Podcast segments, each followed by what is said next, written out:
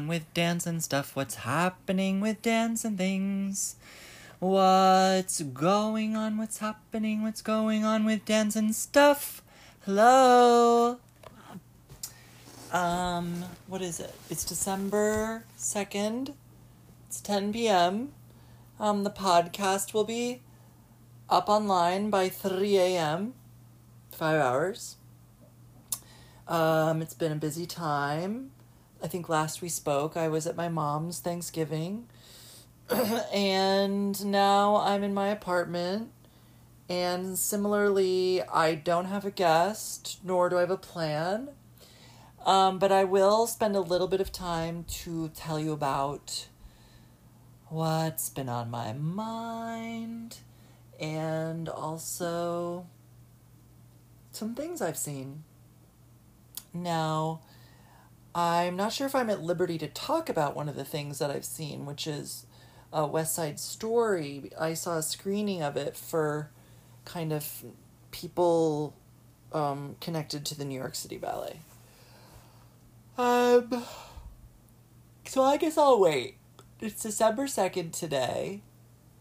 The movie comes out on the 10th.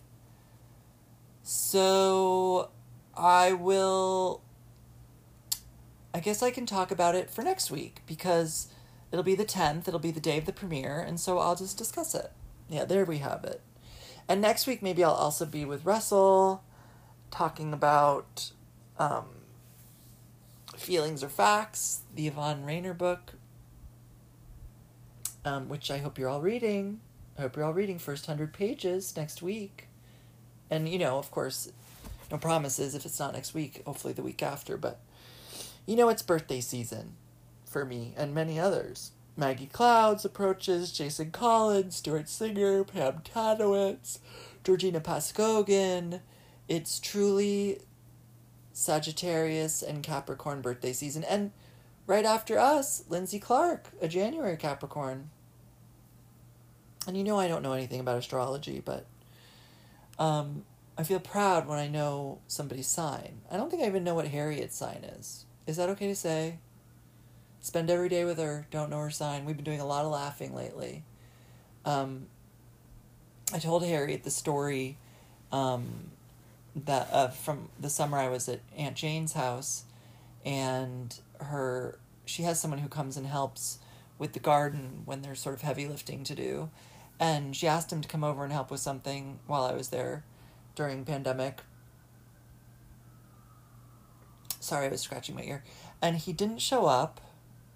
And um, my Aunt Jane called him up later and said, You know, where were you? We, we had a plan for today. And he was like, I forgot. Which is iconic, right?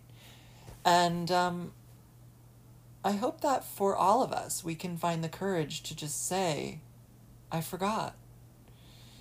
And um, this is a story um, that now, 25 years later, I feel it's okay to tell. When I was at, I mean, it's related to what I've just been talking about, but when I was at Interlochen Arts Academy, I was a voice major when I first arrived there. I mean, through through all, through my senior year even. But when I was a freshman, I was fresh out of boy choir school, and um, I was hired during my freshman year at Interlochen to fly down to Atlanta and sing in um, Mendelssohn's Elijah. There's a small part for a boy soprano called The Youth. And I guess they didn't have any local talent that they wanted to use for this particular set of performances because they were also recording it with, I believe, EMI Angel, but I, uh, that's wrong. American Boy Choir School had a recording contract with EMI Angel. I'm not sure who the publishing company was or the um, rec- record label. Anyways, Atlanta Symphony and the Atlanta Symphony Chorale under the direction of Robert Shaw, the late Robert Shaw, with an illustrious group of soloists, which of course at the time, as a 13 year old boy soprano, I didn't I knew not one. It was Thomas Hampson, Jerry Hadley, Barbara Bonney, Florence Quivar, Thomas Paul, um, uh, I can't remember who else. Anyways, opera stars, quite frankly, and then little me, no idea what's going on. I learned I was I was coached in the part by Byron Hanson, who was then the director of the music department at Interlochen Arts Academy. My voice teachers drove me to the airport, and then I was sent to Atlanta, where I was met on the opposite end by someone I would be staying with, probably a patron of the symphony. They took me to a science museum. I had rehearsals with Robert Shaw and sang concerts, and then um, spent an afternoon recording my part in Atlanta Symphony Hall. And then I, I went back to high school. Um, but, anyways, it became, I guess, it was known through the music department that I had done this because at the time Robert Shaw was quite a famous conductor in the Atlanta Symphony, an important symphony. And I think it was my sophomore or junior, maybe junior year.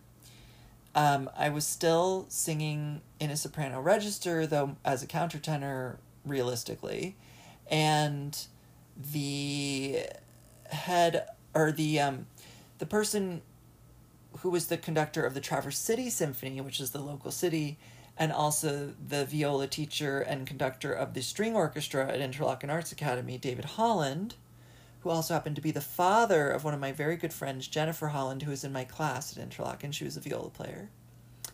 He asked me, he asked that I sing the part that I knew because he was mounting Elijah with the Traverse City Symphony. So I thought, oh, that's fine.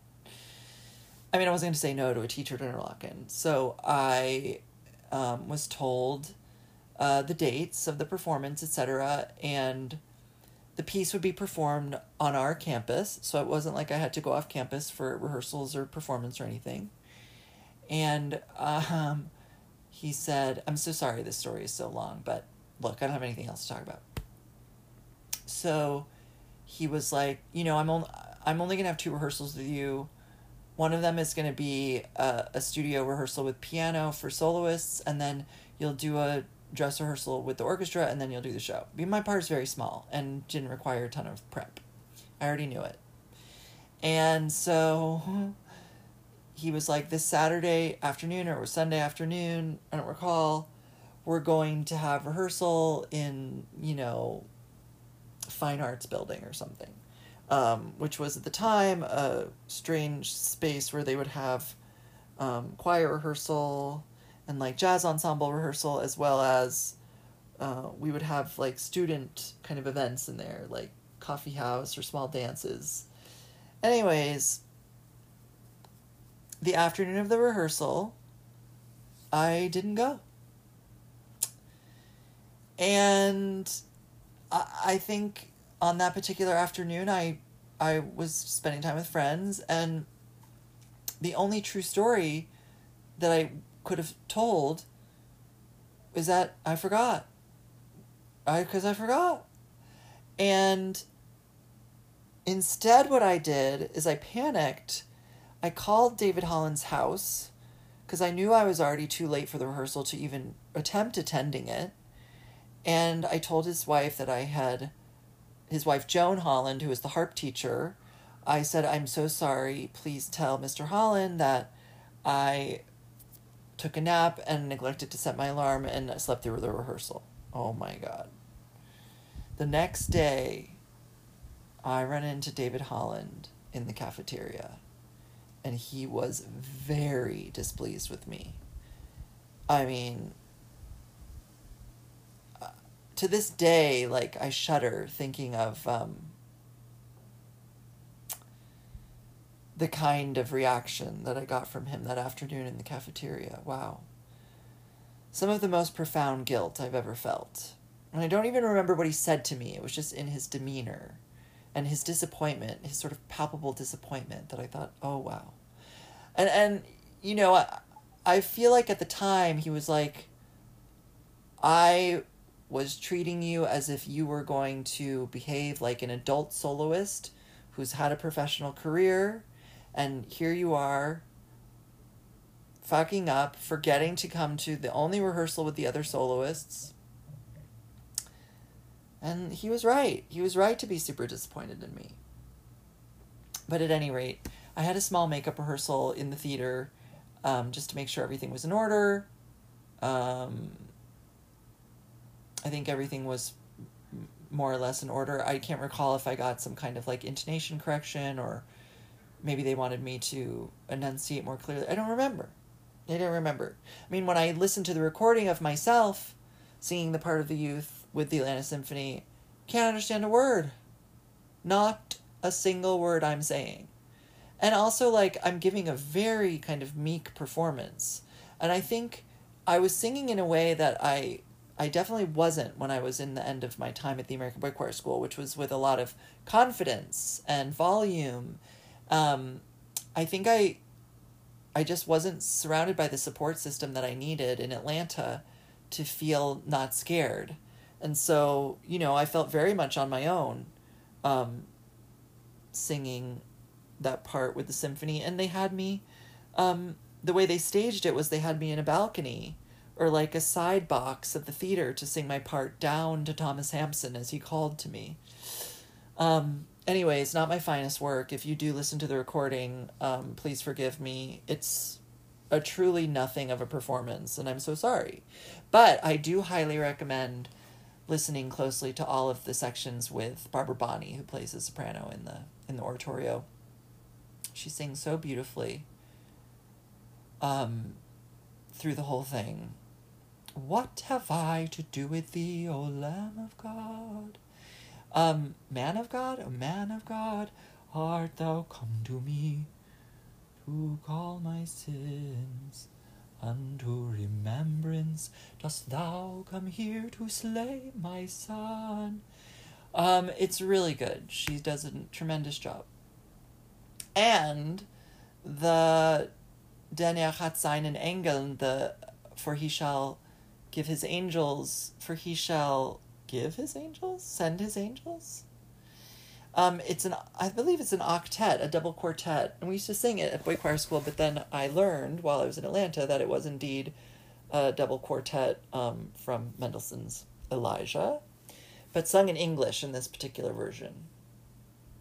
Anyways, that's my Elijah story, and all of this just related to I forgot, I forgot. Um, if only I had just said I forgot. It just didn't seem reasonable at the time. I don't think I could have done that. Anyways, this week I've done some, I've been a viewer of things. I came home from uh, Thanksgiving and I went to a, an exhibition at the Swiss Institute that Saturday of I believe her name is Rosemary Mayer with an A, M Mayer, Mayer, Meyer, and um, she's an American artist who who died in two thousand fourteen. Who does really beautiful um, sculptures with textiles as well as drawings and paintings that are often kind of textile related. Um, and it's free to go into the Swiss Institute. So if any of you, if anyone's around New York or walking through the East Village, please stop by the Swiss Institute and go see the Rosemary Mayer show. Um, that was a recommendation of Nick Mouse. Thank you, Nick. I still have to email you about that. And then on Sunday, I went to see the movie Come On, Come On at BAM with John Hubiar. And John works at BAM now for, and um, just walked us right in with his ID. Just walked us right into the movie theater. Freezing cold night, walked us in. Come On, Come On is a movie. I can't. I don't know who the director is. I should look that up. But with Joaquin Phoenix, and uh, a very good child actor in Gaby Hoffmann, and it is a wonderful film. It's it's it's shot beautifully in black and white with gorgeous sweeping camera shots of the Lower East Side and Los Angeles downtown and New Orleans and it's just so beautiful and so sad and so wonderful and it's a reflection on raising growing up and raising children and you know and also siblinghood and I won't give it away because I would actually like you to go see it. Um, please go see it. Have tissues on hand. And then, as I told you, I saw West Side Story.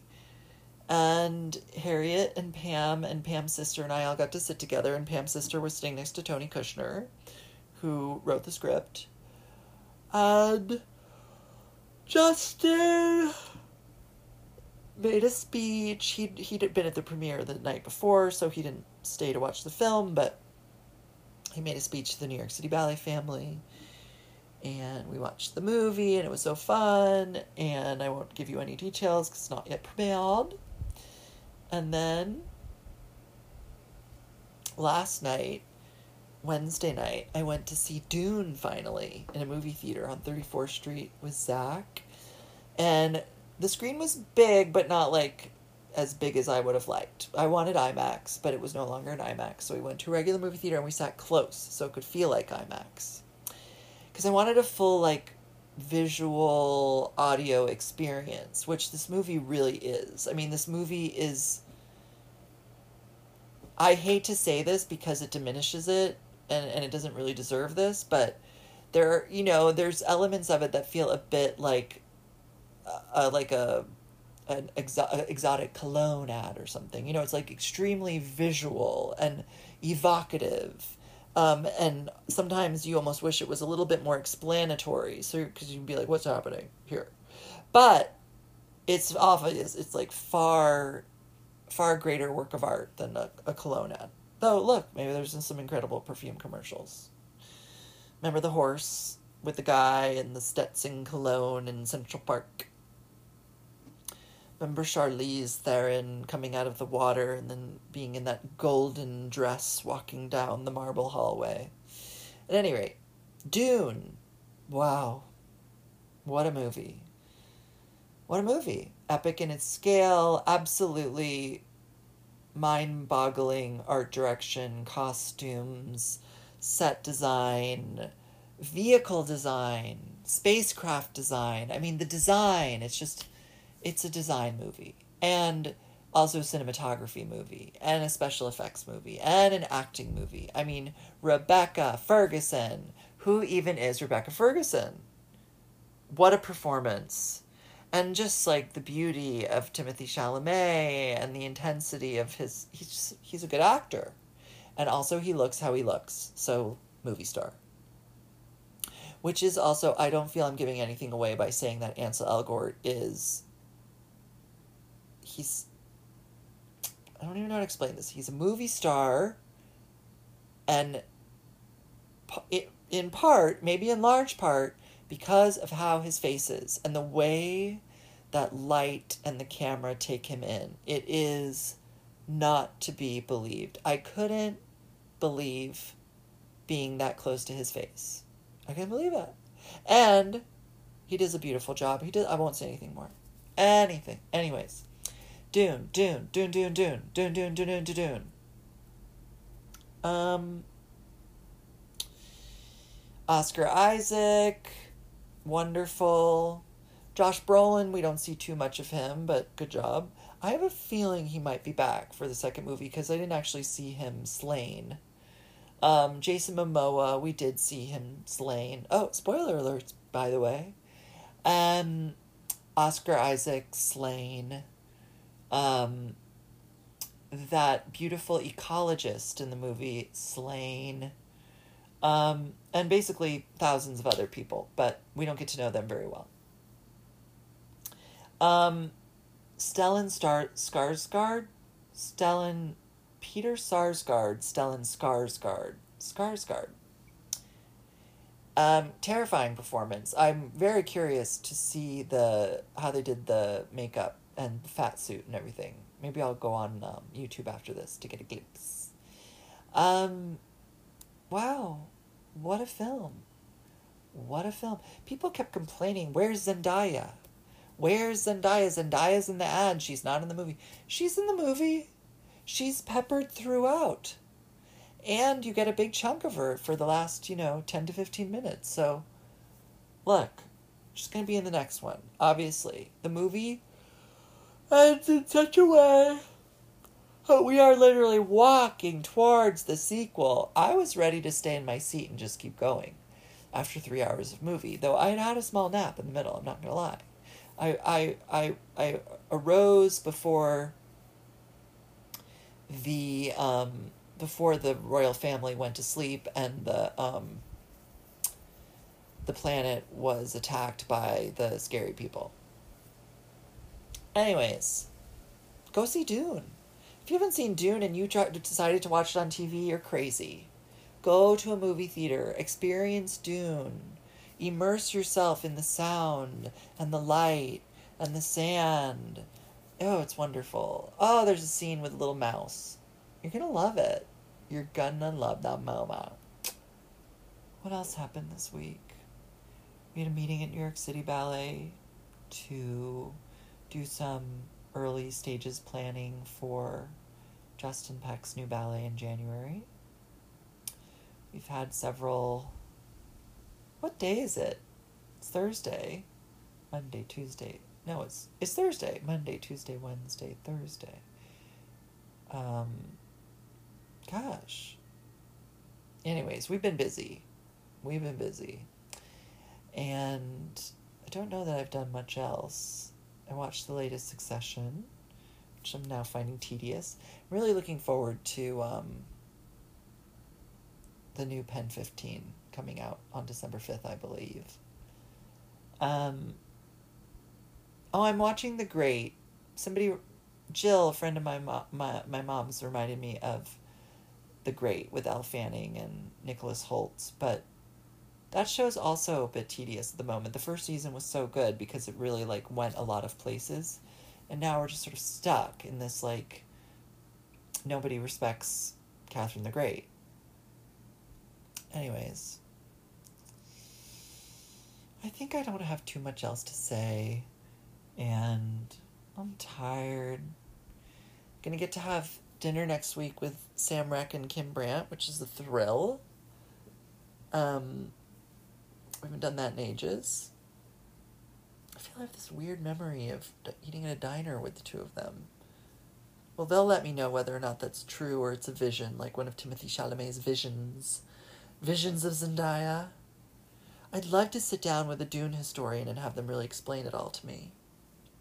House Atreides. House Atreides. They get good clothes at House Atreides. Um, I only had misgivings about two outfits. One of which was this like strange sort of built up collar, white printed blouse that Rebecca Ferguson was wearing at one point under her jacket that I thought, what's that? It was satin and the collar was like not sitting well, and maybe intentionally so because everything else looked so intentional.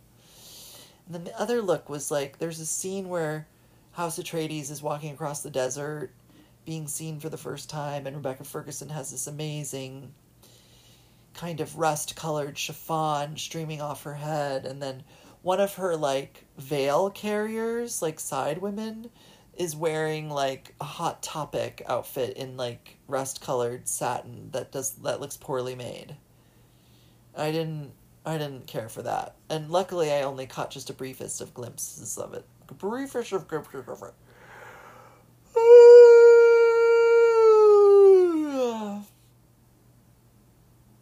On Friday last week, after we spoke, I made a delicious chicken soup, the one I've described, and I made the chocolate pudding pie. Oh, I think I've told you I was going to let you know that my pumpkin pie crust was a failure. And I'd made the, the pastry simultaneous to a second batch of the pastry, which I just kept in the freezer until Friday when I rolled it out into yet another blind baked crust that I was making chocolate pudding pie bon appetit recipe in. And,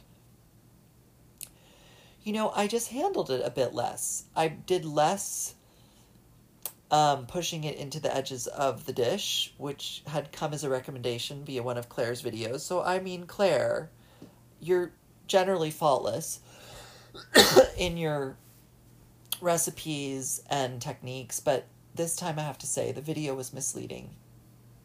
And the next day I just rolled out the dough as I normally would. I handled it minimally, got it into the dish quickly, got it chilled in the freezer, baked blind baked it. It did a little bit more slumping than the pumpkin pie one did because I didn't work it as much, but a far superior bake to the pumpkin pie. It was like not cardboardy, it was flaky, it was buttery, it was crisp, it was great. So Claire's pie pastry recipe is a good recipe after all. It's just it's in the execution of rolling it out that you have to be careful to not overhandle it. Delicious pie, by the way, the chocolate pudding pie with a just salty, kind of salty whipped cream that is just ever so slightly set with a teaspoon of gelatin. What a pie. And my sister in law, Maria, loved it, as did my brother. And um, it's always nice to prepare a dessert that's a hit. And it was a hit. So that was great. And my nephews put on a show for us that night, which was wonderful. They played us music. Attention! DJ Henry in the house. We got a lot of that. Um, I hope you're well. What are you doing?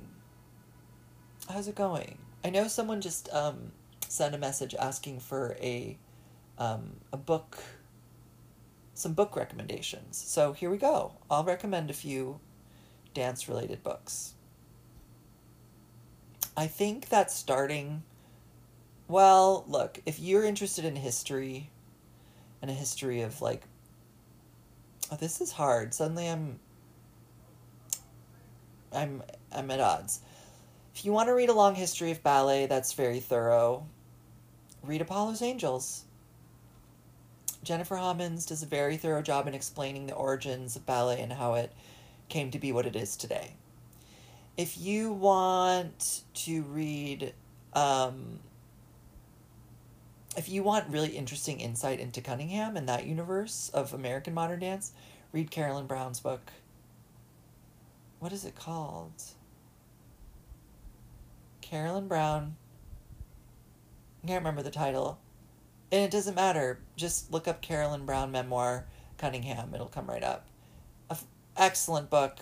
Very it's long and dense and it's wonderful and you get the most wonderful insights into just a really extraordinarily extraordinary life in dance at an extraordinary time because not only was she Merce's muse for a period of time, but she was also sought after by Anthony Tudor. So you you have insights into the beginnings of Juilliard and just this kind of incredible time in American modern dance. Um, what is that book called? Carolyn Brown. And if you want something a bit salacious and fun, read Dancing on My Grave. Gelsey's memoir. It's a wonderful book. Um, um, um, um, um, um, um. There's a newer memoir or newer biography of Katherine Dunham by Jacqueline Shea Murphy. Jacqueline Shea Murphy? I think that's their name. Um, which is a wonderful book and a, and a very easy read and I highly recommend reading that book if you want to know about one of the most kind of under how do I say this? Probably the most one of the most important dance makers of the 20th century that many people in dance do not really know about or if they know about Katherine Dunham they don't understand the scope of her accomplishments.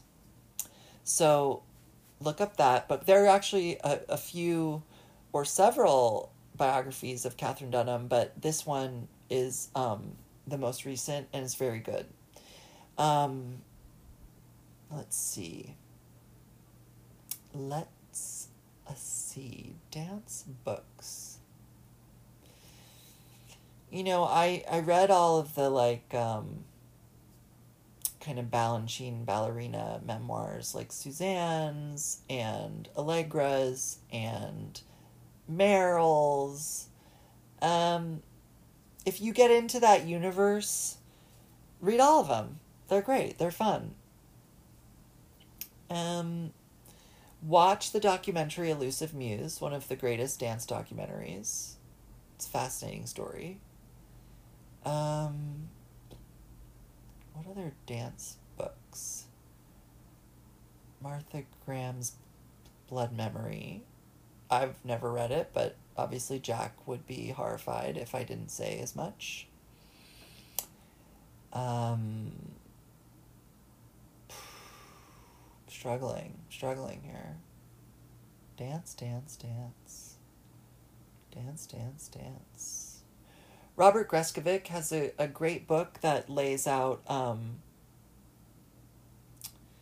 uh, all the kind of plots and histories of, of many, many different ballets. Um, from when I can't, I don't know what the earliest ballet would be that Robert talks about, but maybe it's definitely ni- 19th century ballets on into the 20th century. I think it's called Ballet 101. Is that true? I have it. I can just find out. Oh boy. Where are my books? Where is that book? Maybe it's over here. I'm walking around.